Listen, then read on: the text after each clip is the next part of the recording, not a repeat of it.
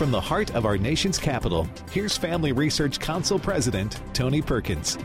Well, hello everyone, and welcome to Washington Watch. Coming up, it's an atrocity. That was President Joe Biden responding to a question about the election reform measures in Georgia on Friday, saying it's an atrocity. So far, 43 states are addressing the problems that service, surfaced in last November's election. Why are Democrats so concerned about the efforts of Georgia and the 42 other states? Well, I'll ask Georgia Governor Brian Kemp when he joins us in just a moment. And earlier today, the South Dakota House of Representatives soundly rejected the style and form veto by Governor Kristi Noem on the Fairness in Women's Sports Act. Governor Noem then issued what is, in essence, a formal veto of the measure. We'll be joined by the author of the bill, Representative Rhonda Milstead a little later here on Washington Watch. And one of the concerns that Governor Noem said in opposing the bill, which she originally supported, was that South Dakota would stand alone in facing the woke mob, big business, and the NCAA. But other states have already taken this stand. We'll be joined by the author of the Arkansas version of the Women's Sports Act, Senator Missy Thomas. And then over the weekend, as I was traveling, uh, former Secretary of State Mike Pompeo alerted me to the fact that the Chinese Communist government had sanctioned me as the vice chair of the U.S. Commission on International Religious Freedom, along with the chair, Gayle Manchin, because of our criticism of the communist government's brutal and repressive actions against their own people.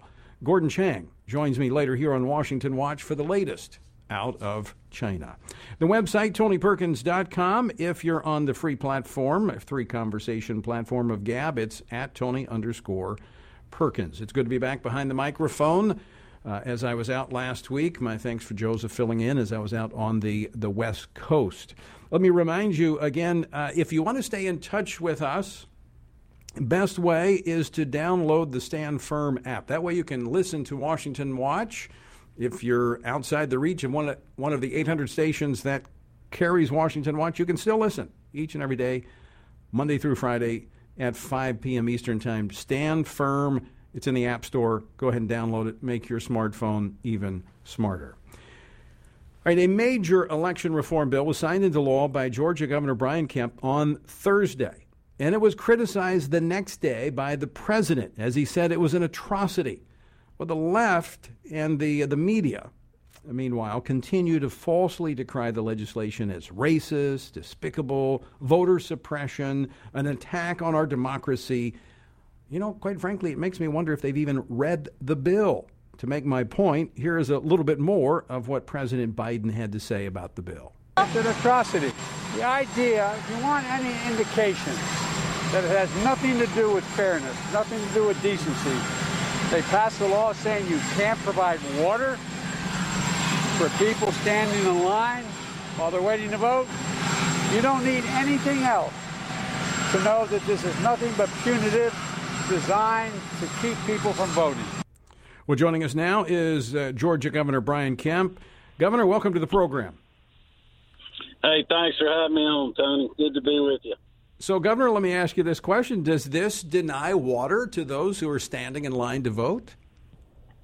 Oh, man, I tell you, I almost feel sorry for the president that he was so misinformed, obviously, by his handlers, uh, not knowing what the bill says. Of course, people can be handed water or, or a water station could be provided by the election poll workers at the precinct or early voting location but uh, no, we're not going to allow him or me or any other candidate or third party groups to hand out favors to voters while they're standing in line. And that's within 150 feet of the polling location. If it's outside of that, you know, it's fair game for people to put up signs and campaign to hand out pamphlets and other things. But we just don't want voters to be bothered or intimidated while they're in line. So that's just factually not correct. And I, I'm not sure where he got that from. I, I personally think they're trying to distract, speaking of water, of the dam busting on our southern border and people flooding into the country.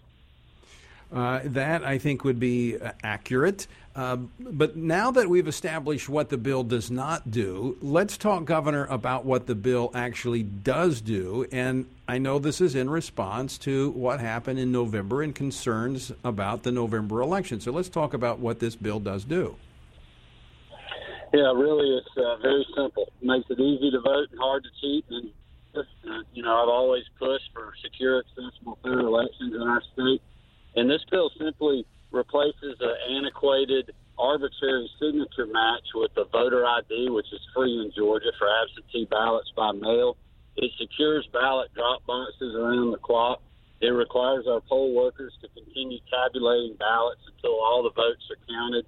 And then the really good thing, which is even more surprising that the president would weigh in about how, how bad the bill is, it expands voting access, especially on the weekends during our early voting process, where his own state of Delaware is not near as generous as the state of Georgia is when it comes to early voting opportunities and access.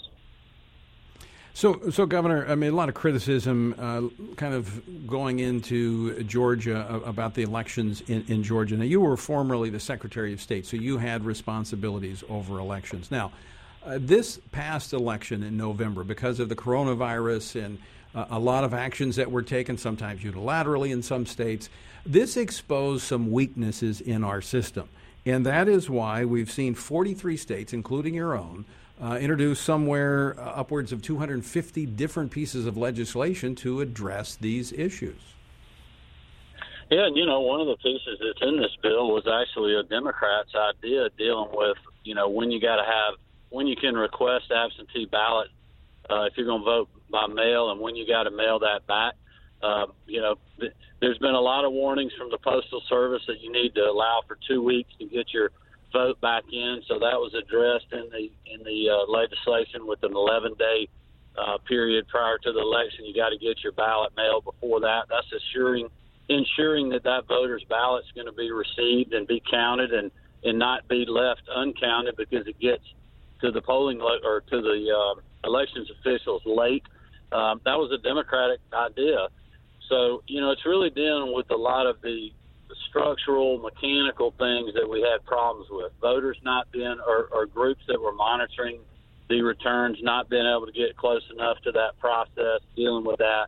Long lines at polling locations.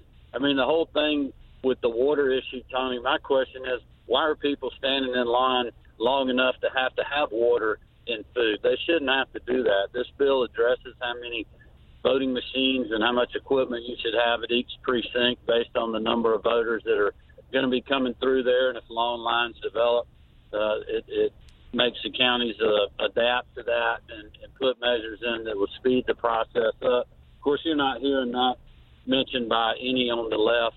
And then, really, the voter ID requirement on absentee ballot by mail by taking away the signature match process, which is arbitrary in, in many cases in the talks that I've had with county elected officials, and I've worked with a lot of them that I still know. I did that for nine years. They feel like this will make the process better for them. It'll make it more efficient, and it'll speed it, speed it up, which will allow us to get the results out quicker.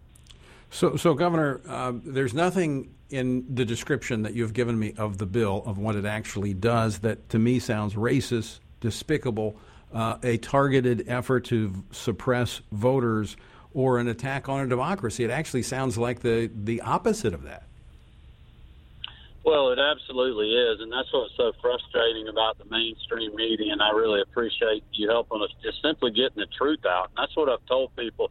You know, don't believe the rhetoric. Don't believe the, you know, Jim Crow 2.0. is simply not true, and people are lying to you, and they're purposely misinforming you lots of people that are running these third party groups are making a lot of money by doing this. The playbook for this, Tony, was devised, you know, long before anybody even knew what was going to be in the final bill. When you think about the domain name being secured, Jim Crow 2.0, you know, weeks or perhaps even over a month ago, before anybody even knew what the final version was going to look like. And I, I think, you know, at the end of the day, the truth is on our side here. It's fixing a lot of broken mechanics here. It's addressing problems that people had concerns about, but it's also providing more access, especially on the weekends for the early voting period. So, Governor Kemp, what you were just talking about, that uh, there are those that are saying things that are not true about it. They are not focusing on what the bill actually does. Uh, is there an, is there a bigger agenda here when you look at uh, you know these the fact that you're not alone? 43 other, 42 other states have taken actions to correct problems that surfaced during this last election. Of course, uh, the Democrats moving hard with HR one uh, here in Washington to push through uh, basically a, a measure that would solidify some of the abnormalities that took place in this last election. Is there a bigger agenda here? Well, I, you got to assume that it is, Tony. I mean, I, I can't imagine that the president of the United States would weigh in on a, a bill like this that is adding access and simply requiring a, a voter ID for absentee ballot by mail, which most Georgians and most Americans support. We've been using voter ID in Georgia since the mid 2000s, and minority participation has actually increased every year since then we had huge turnout, obviously, when I won in 2018 of the African American vote. And we saw the uh, with Latino and, and Asian as well. And I think it is. It's to, for them to drive that. Oh, I think we lost the governor. They, Let's they see. We're, we're, you're fading in and out on us, Governor. I'm sorry about that.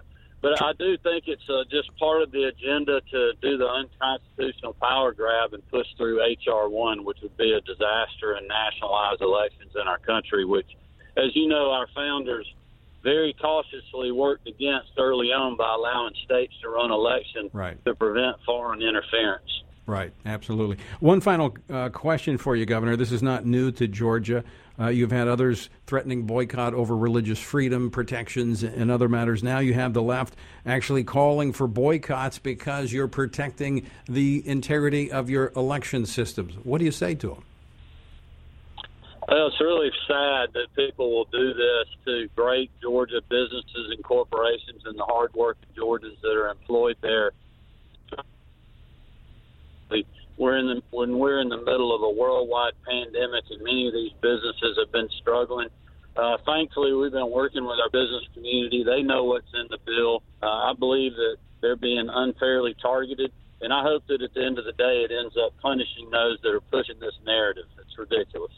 Uh, I would agree with you on that, Governor. Governor, thanks so much for uh, joining us, and uh, uh, I'm glad you're leading the way on this election reform. I hope the other states follow your lead. Thanks for having me on, Tony. God bless and happy Easter. All right. Thanks so much, Governor Kemp of Georgia. And look, I, I, do hope the other states will follow the lead of Georgia and put comprehensive election reform measures, not just uh, on the legislative agenda, but on the law books in their states, because this is essential that we protect the integrity of our elections. Uh, I, don't, I, I don't need to tell you, you know that. But here's the good news is that states are doing it. Washington wouldn't want you to know that. I say Washington, the Democrats and the media, they want you to think that nothing's being done, and so therefore we must have H.R. 1 to protect our elections. No, that is to, as I mentioned earlier, this would cement in place the abnormalities that led to the election outcomes which have left most, most Americans with less than confidence in our election system. And for good reason. And for good reason. All right, coming up next, the South Dakota House of Representatives overwhelmingly rejecting the governor's style and form veto. But uh, the governor turned around and issued what is, in essence, another veto. We'll talk about it next. Don't go away.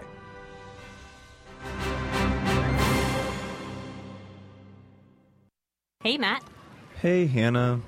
What's going on? Why so gloomy? Well, I'm a little disappointed. I had a lot planned to do during the stay at home time, and I just didn't do it. Oh, yeah?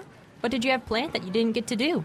Well, I was actually hoping I would finally be able to get time to do a regular Bible reading routine, and I started a couple of times. I just didn't stick with it. Don't be too down on yourself. Starting a new routine can be hard, but one way to help is to join in with others and to have a good game plan. I think I have a good solution for you. Oh, yeah? Tony Perkins and FRC are doing a two year study in the Word. They have it all mapped out. When did they start? I, I would be so far behind. Oh, that's not a problem. You can literally jump in anytime. There's a daily reading, just a couple of chapters a day, with questions to help you think about what you're reading. Nice. Where can I find this? Go to frc.org slash Bible, and you can get started. Where's that again? frc.org slash Bible. Got it. Checking it out now. In our time, North Korea remains one of the world's most mysterious countries. Unfortunately, what we do know about North Korea indicates the country is also one of the world's worst abusers of human rights, including violations of religious freedom. The North Korean regime has engaged in an intense crackdown on religion for decades. Today, few religious believers remain, and those who do face grave danger. The secretive nature of the regime, nicknamed the Hermit Kingdom, makes it difficult for American leaders to address these human rights issues. Yet, even though options are limited, the gravity of the situation calls on Western countries to take every action possible to relieve the suffering of the North Korean people, a people who have no chance of speaking up for themselves. To learn more about this important issue, check out FRC's publication titled North Korea, the world's foremost violator of religious freedom. To access the information you need to stay informed, including a list of policy proposals, go to frc.org/north korea. Masculinity in America has never been under attack the way it is today. We've reached the point where the term itself is considered toxic or offensive to many. The consistent message in our nation is that masculinity by nature is bad and is the root cause of many of the problems plaguing our society. From his experience as a military combat officer and ordained minister of the gospel, Lieutenant General William Boykin has seen and dealt with firsthand the breakdown of leadership in our nation by the lack of godly men living lives of biblical purpose. In his latest book, Man to Man Rediscovering Masculinity in a Challenging World, he addresses the essential elements of manhood as a provider, an instructor, a defender, a battle buddy, and a chaplain and explains how to personally develop these traits and pass them to the next generation. Get your copy today of Man to Man wherever books are sold.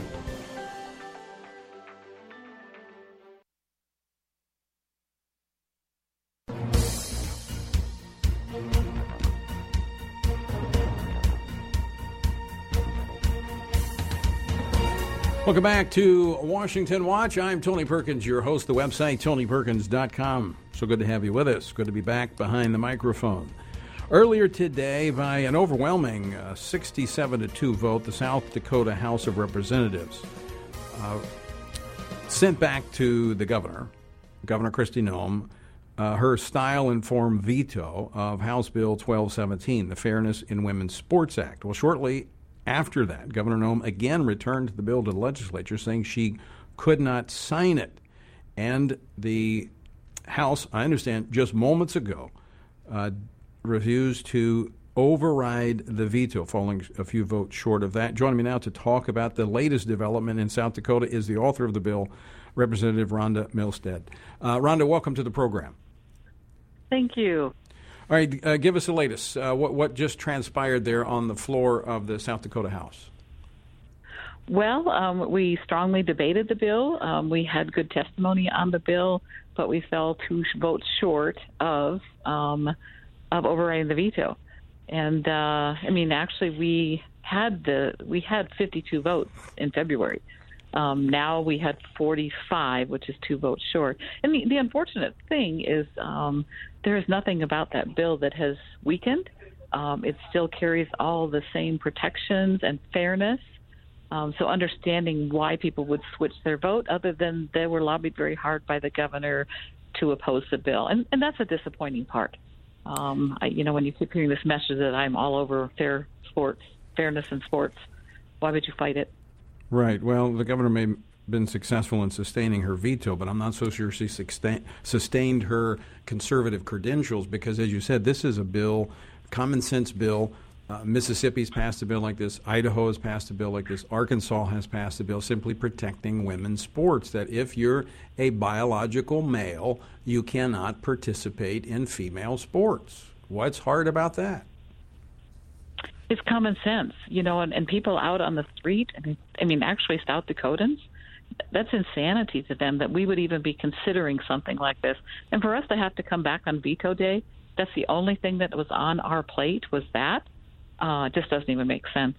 Uh, I think you know I, I testified in um, on the floor that there were uh, multiple, multiple, twice as many organizations that are have family values um, that have some very um, good core values, some faith values, and, and they are 100% behind this.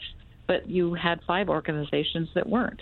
And so those are the organizations saying, um, you know what, it's all about the dollar, it's all about our image. Uh, and, and that's unfortunate. And that's what we're, we let those people dictate to us um, what our values should be. And, and that's unfortunate. South Dakota is a state that has integrity. People are moving here because of our integrity. Uh, and and I, I think we've let them down. So, who are those groups that, uh, that essentially we saw the governor and others sell out to?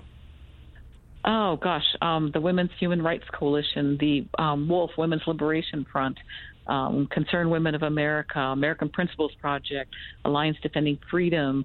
Um, now, those were all the Catholic ones on the, on the right side of the, the issue that wanted to see this bill go through. But who were the ones lobbying to kill this bill in South Dakota? Well, originally in committee, the ones lobbying were the Chamber of Commerce, the Sports Authority, the Board of Regents, um, the school district, the Athletic Association. They were lobbying against it, but over the past week, it's the governor's office itself that has been lobbying very hard um, on legislatures to get them to accept a, a weak bill and then um, not override another bill. I mean, some legislators were getting three and four calls, just consistent, um, to not go along with this. So, uh, Representative Milstead, what, what was the motivation here for the governor? And the style and form veto, it simply took out the teeth of it, so it, it and it only applied to uh, uh, secondary uh, education, elementary and secondary education, did not touch colle- uh, college level sports. So, what what was the driver behind the governor here vetoing this legislation? Well, I, I guess the things that came out that she said originally, she thought it was a poorly written bill. Um, wasn't a poorly written bill. The bill was um, kind of a template that came from Alliance Defending Freedom that was tweaked by our own Legislative Research Council. It's a bill that is very similar to others that have been passed, Idaho, uh, a year ago. So the bill was well vetted. It wasn't poorly written. But then later on, it, it, I mean, she was opposing it because she thought we would be challenged um, in court. The NCAA would challenge us. She thought there'd be legal challenges. Uh, but it, it was a defensible bill. Um, and, and taking the teeth out of the bill, not only that, um, but there was a originally we put in um, that you had to fill out a form indicating um, your sex and um, sorry, I'm not remembering the other things. There were three things that you had to identify, but one of Right. them was your sex. And so, she had changed that to a birth certificate. Well, in the state of South Dakota, if you want to change your birth certificate, you can. Right. Uh, very quickly, so what's next for the effort to protect women's sports in South Dakota? I think we'll have to wait till next year and introduce something again. Wow. Um, but we'll start working on again. Hope that she'll um, not be an absent executive and um, participate in the process with us instead of waiting till the last week. Wow, how tragic. Well, you, you put forth a valiant effort, in, uh, and so did the majority of members of the South Dakota legislature. So, uh, Representative Milstead, thanks so much for your efforts, and thanks for joining us here today. Thank you, and thank you for what you're doing. We appreciate it. All right, thanks so much, Rhonda. Rhonda Milstead uh, with the South Dakota House of Representatives. Uh, wow, the uh, now I don't know how the governor is going to deal with this. Governor Kristi Noem, who was uh, you know know, took a, a really strong stand when it came to the coronavirus and those wanting to shut down the state. She left the state open, and to her credit, it worked out well. This, I'm not so sure about. Uh, I'm not sure how she bounces back from this. But we're going to take a look next uh, at one of the other states that uh, passed this legislation. Arkansas State Senator Missy Thomas is going to be uh, joining us to uh, discuss that state, why they took the steps that they took. And um, we're going to be visiting with her. And um, still to come, we're going to be talking with uh, Gordon Chang about what's happening in China as they sanctioned me, along with uh, Gayle Manchin, the chair of the U.S. Commission on International Religious Freedom. He is the vice chair over the weekend announcing those sanctions. What does that mean? And how desperate is China? Why are they taking these actions? We're going to talk with uh, Gordon Chang a little bit later here on Washington Watch. All right, let me encourage you to download the Stand Firm app. That way you can stay in touch with Washington Watch and legislative actions that you can take to weigh in on bills like what we just heard about in South Dakota. Clearly, the actions by the governor there does not represent the vast majority of the folks there in South Dakota. Anyway, don't go away. We're coming back after this.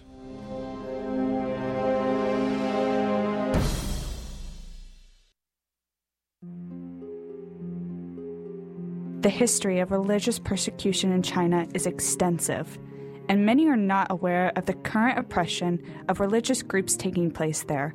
China restricts religious practice and oppresses religious minorities on a sweeping scale. This religious persecution targets those of every faith. Christians, Muslims, Tibetan Buddhists, and Falun Gong practitioners are all victims of the Chinese Communist Party's efforts to suppress any set beliefs that might compete with the party's ideology. This campaign against religion has had and continues to have devastating consequences for those who simply wish to live according to their conscience. Family Research Council's recently updated publication addresses China's consistent abuses of human rights and explains why they cannot be treated like any other country. Learn more about this issue by visiting frc.org/china. Oh man, what's wrong? I just missed Washington Watch with Tony Perkins, and our congressman was going to be on the show today. Oh, that's not a big deal. What do you mean? Well, you can always catch the replay of the day's show. How's that? With the Stand Firm app. Yeah?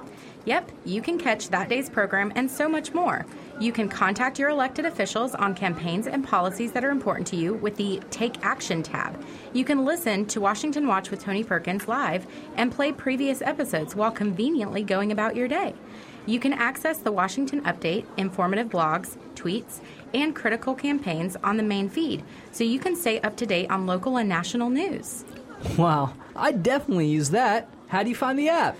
Just visit frc.org slash app and download or search Stand Firm in the App Store.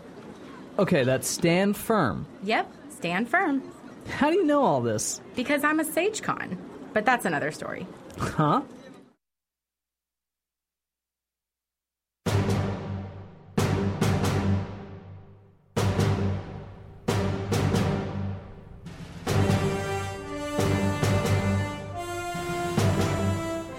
Welcome back to Washington Watch. I'm your host, Tony Perkins. So good to have you with us.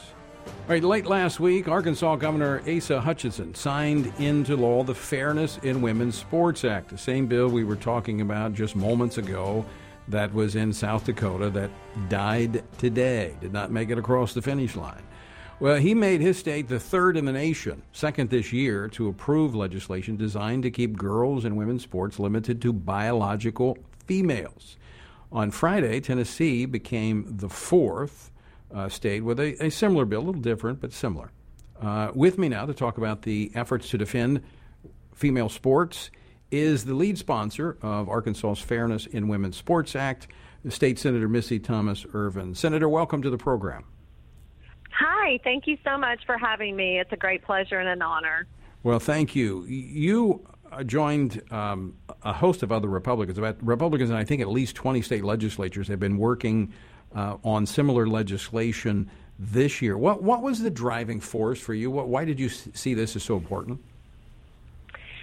You know, I I come from a very small town in Arkansas, and um, my little girls and they wanted to play soccer so badly, and so I fought really, really hard, um, as well as a whole group of young ladies. They wanted to play soccer for their their school, and they didn't have the ability to do that, and so I um, raised money. I volunteered to be a high school girls soccer coach, and I coached those young ladies and went before the school board, went before the school administration, and fought hard just so that they would have the opportunity to play the sport that they grew up playing and that they loved for their high school.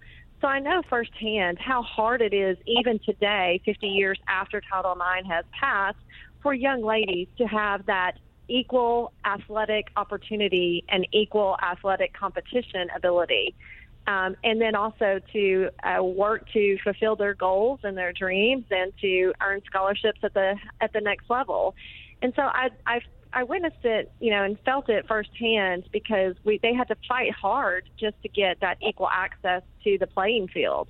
And right. so when I saw what had happened in Connecticut um, to those two young girls that were the tracks track athletes who had worked their entire lives, and I have daughters that ran track and competed in pole vaulting and and um, different track events as well as soccer and golf. Um, you know, it really bothered me so much that uh, the men that men specifically men were really trying to work to dismantle girls sports and were seeking the ability to have an unfair advantage and win those titles and those spots on the podium and that's not right I think, well, I know based on polling that uh, the majority of Americans agree with you on that.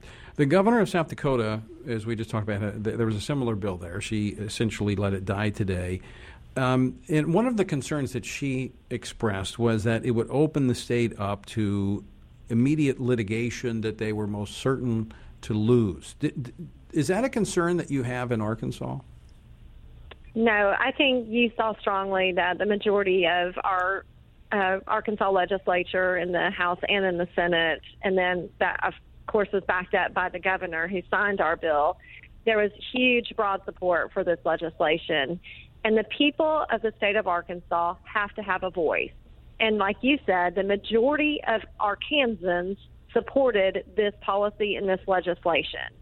And they are willing to go to battle for what their voice is and for what they stand for. Mm-hmm. And that's what we should be doing in America. We cannot roll over and just let people threaten us to be silent, threaten us to not stand up for what we believe in, threaten us to to not take a stand for something that we all know is the right common sense policy in order to protect girls' opportunities when it comes to athletic events.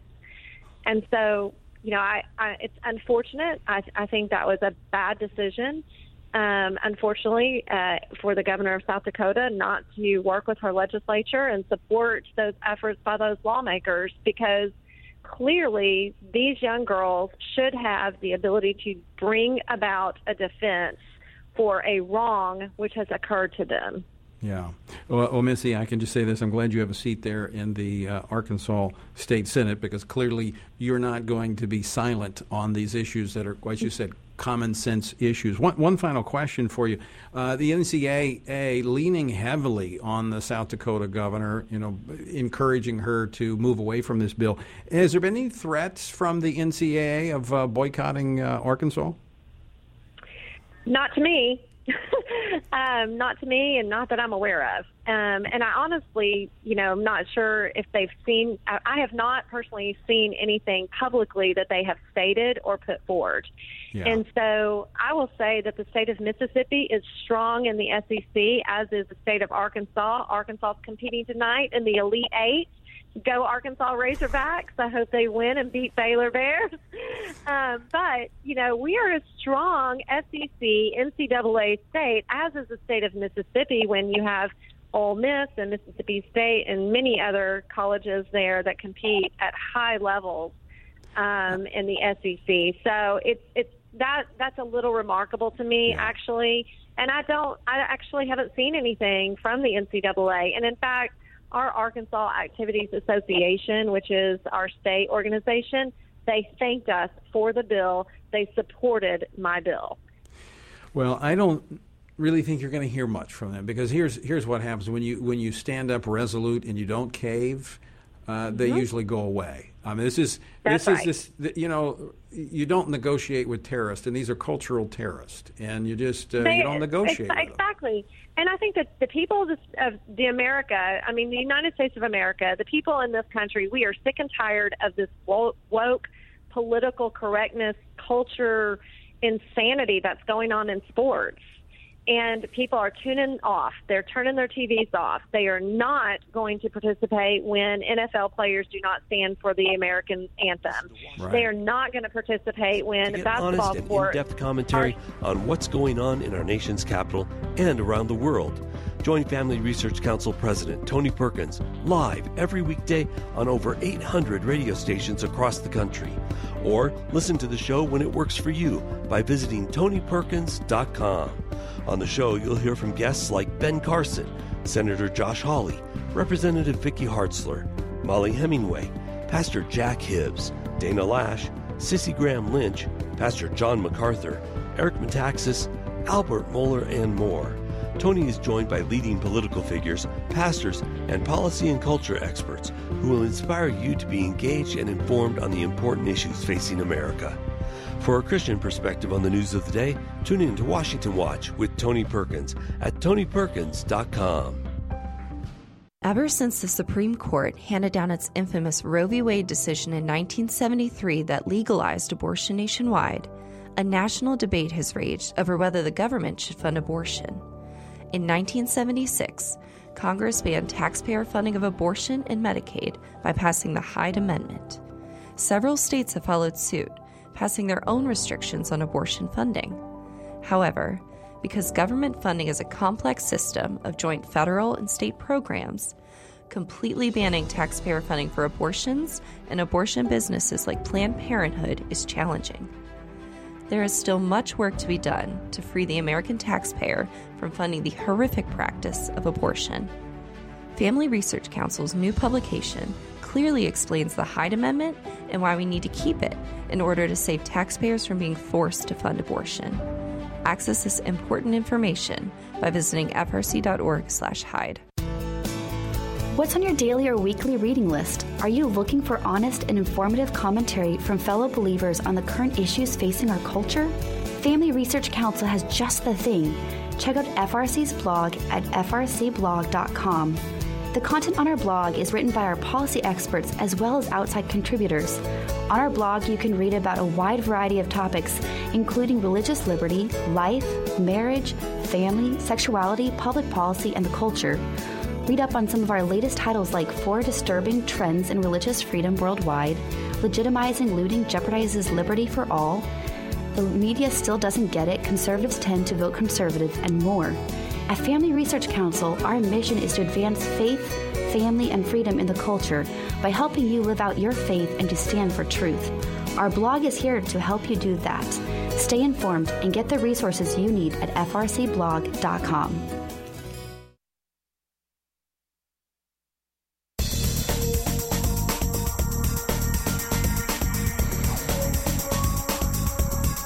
I'm Tony Perkins, and you're listening to Washington Watch. Sorry about that. That last segment, I got uh, wrapped up in my conversation with Arkansas State Senator Missy Thomas Irvin and missed the break. We went right into the break. I don't know that it's ever happened before that that uh, has occurred, so my apologies. Uh, but the invitation to her is to come back at any time.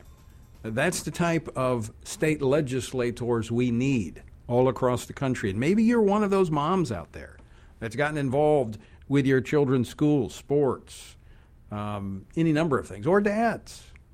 But I tell you what, it, we need passionate people who will be just like she was and say, look, we're not going to be silent in the face of this nonsense. And we're going to speak up. We're not going to be intimidated. Maybe she should go to South Dakota and run for governor there. That's what we need someone that won't be intimidated by the woke crowd. And I'm, I'm I really cowardice is at the list at the top of the list of things that I just cannot tolerate.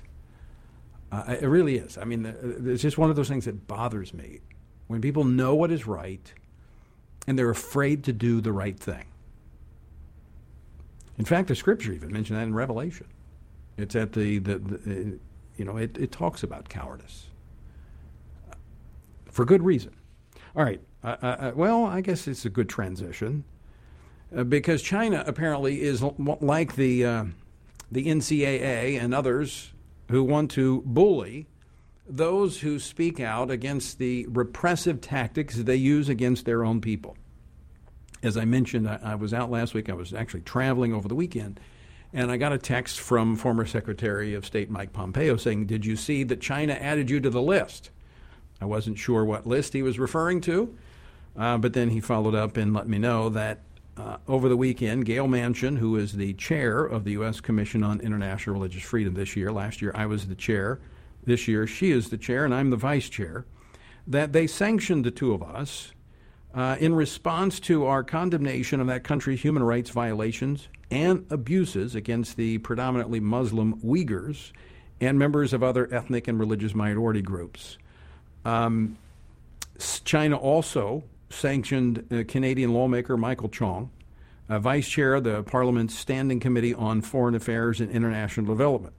Now, according to my next guest, China may have to sanction a whole lot more people if they are targeting anyone who calls out China's Communist Party's genocidal crimes against religious and ethnic minorities in that country.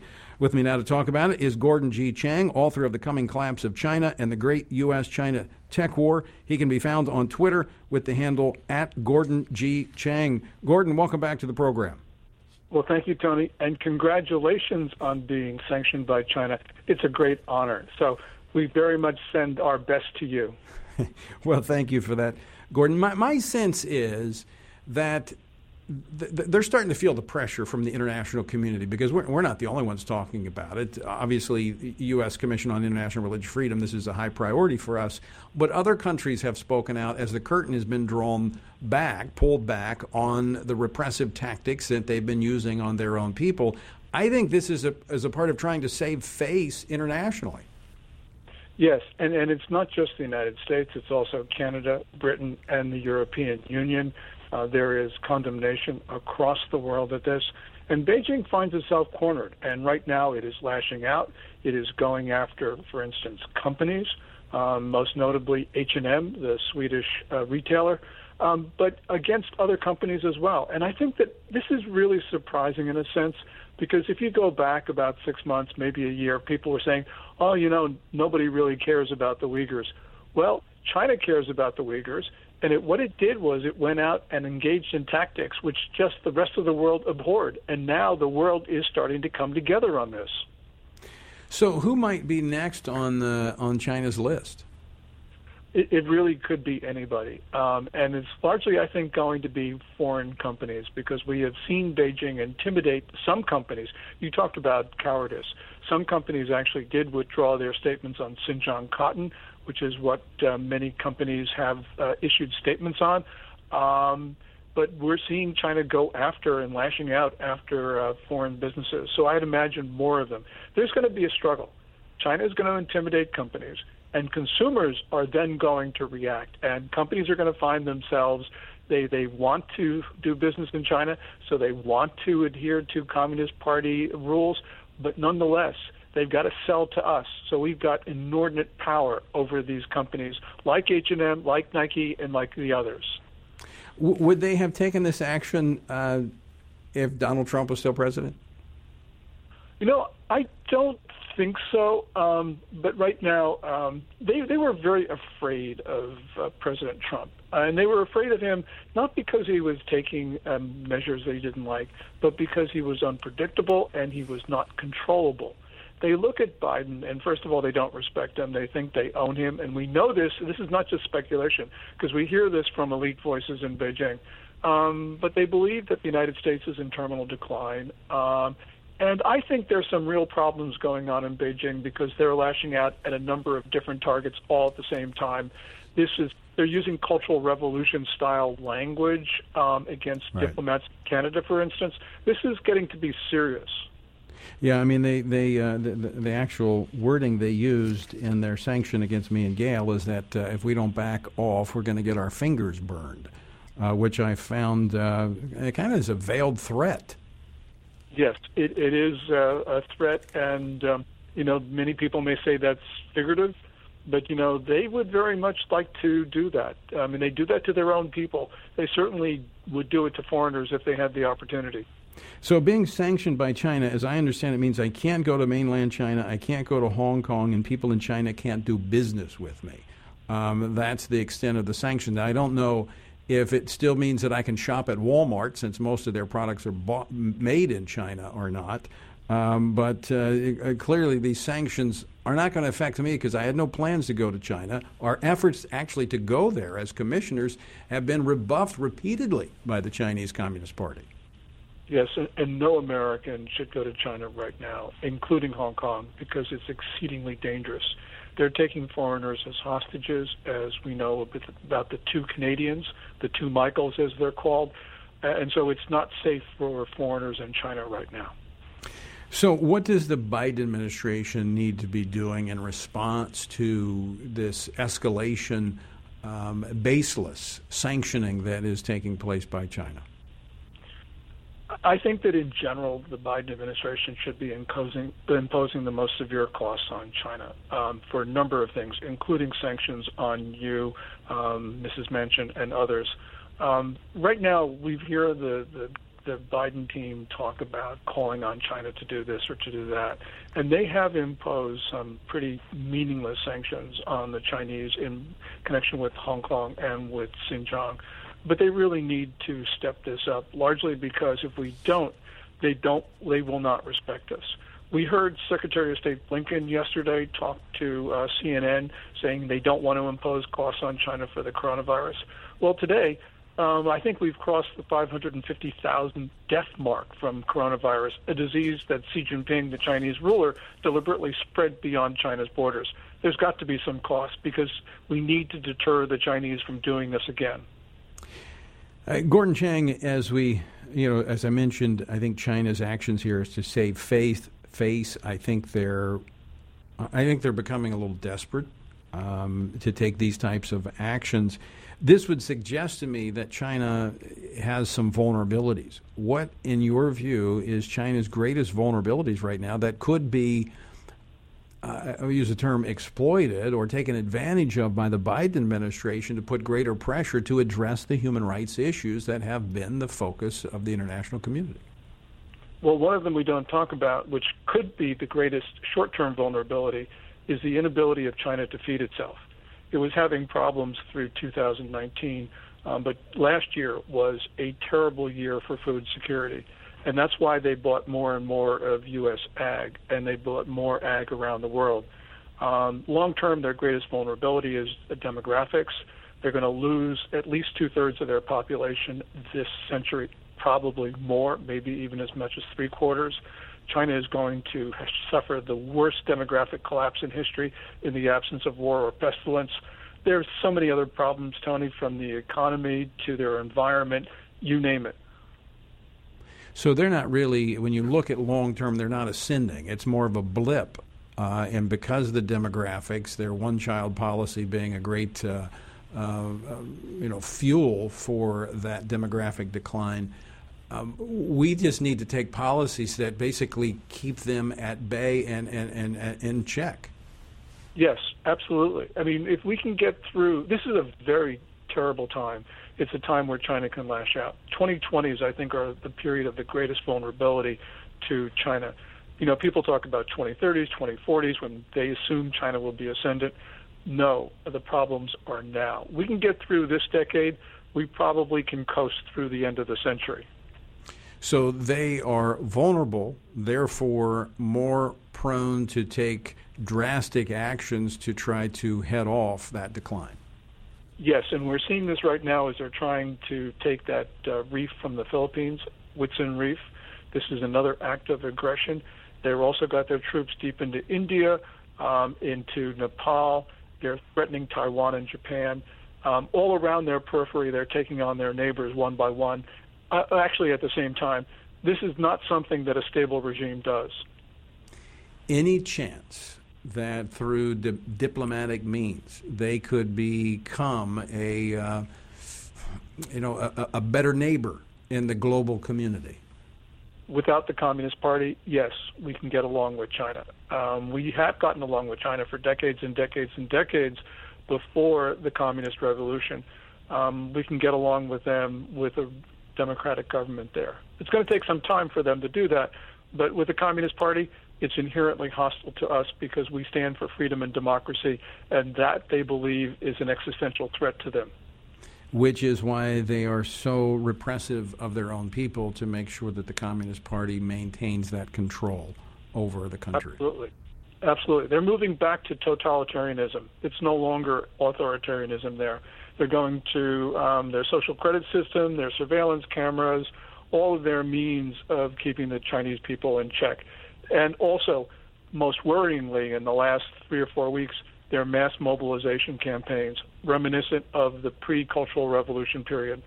Hmm. All right, Gordon, uh, one final question just to summarize. I know you already hit this, but just for the benefit of our listeners, top three items that you think the Biden administration should be doing right now as it pertains to China. Uh, first thing, impose costs for the coronavirus epidemic. We can't let them um, think that they can spread it again. We've got to stop their theft of U.S. intellectual property, probably a half trillion dollars a year. And, you know, in terms of uh, genocide, um, we're a party to the Genocide Convention that requires us to stop genocide in China. Um, whatever it takes, that's what we have to do. Those are the top three. All right, uh, Gordon G. Chang, thanks so much for uh, joining us today. As always, great to talk with you. Thank you, Tony. All right, Gordon G. Chang, and you can uh, find him on Twitter at Gordon G. Chang. Uh, folks, look, this is, uh, again, pointing to the contrast between administrations and why elections matter. You know, we've, uh, I know last week I think there was some discussion about it, uh, about the border. I'm going to talk about it uh, tomorrow. Some going to be joined by Arkansas Senator Tom Cotton. Going to talk a little bit about that. He was one of those that made the trip to the border. Clearly, a, a contrast between this administration and the Trump administration. I was at the border about a year ago. I mentioned this a couple weeks ago. It was like a ghost town. And now it's overrun because of policy changes. This issue of religious freedom. Look, the Trump administration, Mike Pompeo, made this, and the president made this the top foreign policy objective religious freedom internationally. And this brought the rest of the world to focus on what was happening to the Uyghur Muslims. Now, it's not just the Uyghurs in Xinjiang, it is other religious minorities, it's Christians. It's people all across this country, uh, all across that country, that the Chinese Communist Party see as a threat. But it is a violation of a fundamental human right, religious freedom. And in many cases, it's an oppressive, brutal suppression of that freedom. And we are right to speak out about it. And I can assure you that as long as I have a microphone, whether I'm on the commission of US, the U.S. Commission on International Religious Freedom, or I'm the host of Washington Watch, the president of the Family Research Council, or a pastor standing behind a pulpit, I will advocate for the persecuted everywhere, including China, and will not shrink back because of their intimidations. And the same should be said for all of us here in the United States of America that we too will advocate for religious freedom for our own people here in this country, will not be intimidated by the woke elements of the left, whether it comes from the NCAA, whether it comes from Amazon, big tech, whomever.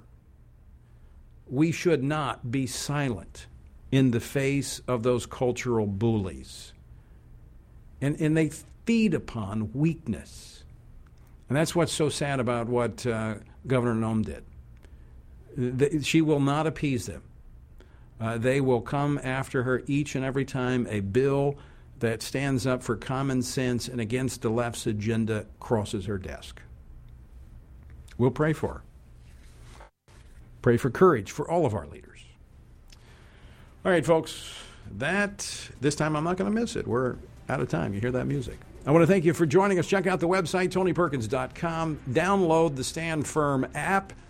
And tune in again tomorrow. As I mentioned, Senator Tom Cotton of Arkansas will be with us. Until next time, I leave you with the encouraging words the Apostle Paul found in Ephesians 6, where it says, When you've done everything you can do, when you've prayed, prepared, and taken your stand, by all means, keep standing.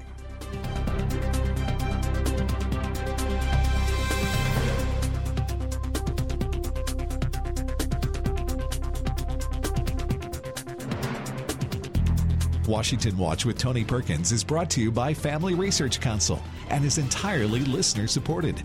Portions of the show discussing candidates are brought to you by Family Research Council Action. For more information on anything you've heard today, or to find out how you can partner with us in our ongoing efforts to promote faith, family, and freedom, visit TonyPerkins.com. Also, to leave a comment about Washington Watch, call our watch line at 1 866 372 7234. That's 1 866 372 7234.